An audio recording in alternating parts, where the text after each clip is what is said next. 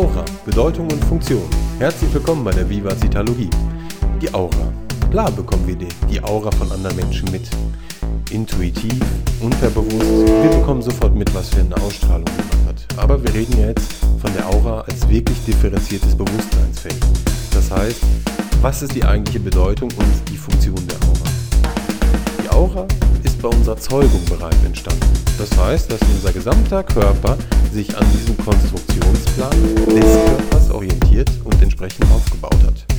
Gleichzeitig liegen natürlich alle körperlichen Prozesse, die Steuerung davon, innerhalb der Aura.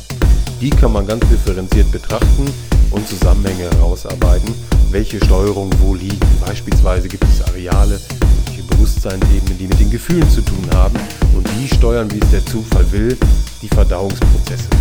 Wenn es zwischenmenschliche Schwierigkeiten gibt, schlägt einem das oft auf den Magen. Das ist alles nicht willkürlich, eigentlich schneiden wir diese Funktion ja auch mit. Also, der Konstruktionsplan des Körpers.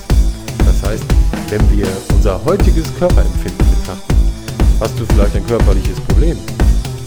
Die Ursache davon liegt innerhalb der Aura, innerhalb des Konstruktionsplans und nicht innerhalb des physischen Körpers. Das ist nur eine Art holographische Darstellung, die diesen energetischen Signaturen folgt.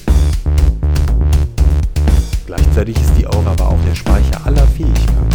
Fähigkeiten, Talente, die wir bereits entwickelt haben und nutzen, aber auch Fähigkeiten, die wir an uns selbst noch nicht entdeckt haben. Da haben wir einmal komplexe Gedankenmuster, aber der spannende Teil liegt vor allem darüber. Der eigentliche Pool von Bewusstseinsebenen mit besonders starkem Potenzial. Wie die persönliche Intuition, wie die eigene Identität, sowas wie Durchsetzungskraft, ein Willen, also Frequenzbereiche, die wir im Alltag eigentlich kaum nutzen. Diese können wir aber vollständig entfalten. Und dann wird das Ganze sehr, sehr spannend, weil man nicht mehr drüber nachdenkt, sondern wirklich mit der Wahrnehmung anfängt zu materialisieren.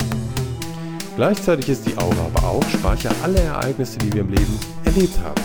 Die schönen Ereignisse, zum Beispiel Urlaube mit den Eltern, die ersten, denkt man an besonders schöne Ereignisse, die ihr erlebt habt. Beispielsweise die Geburt eurer Kinder beispielsweise eure Hochzeit oder aber bestimmte Ereignisse auch aus eurer Kindheit oder Jugend. Gleichzeitig werden aber auch alle beschränkenden Ereignisse abgespeichert.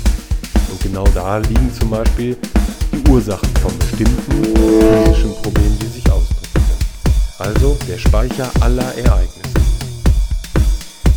Somit ist die Aura einfach unsere Lebensgrundlage.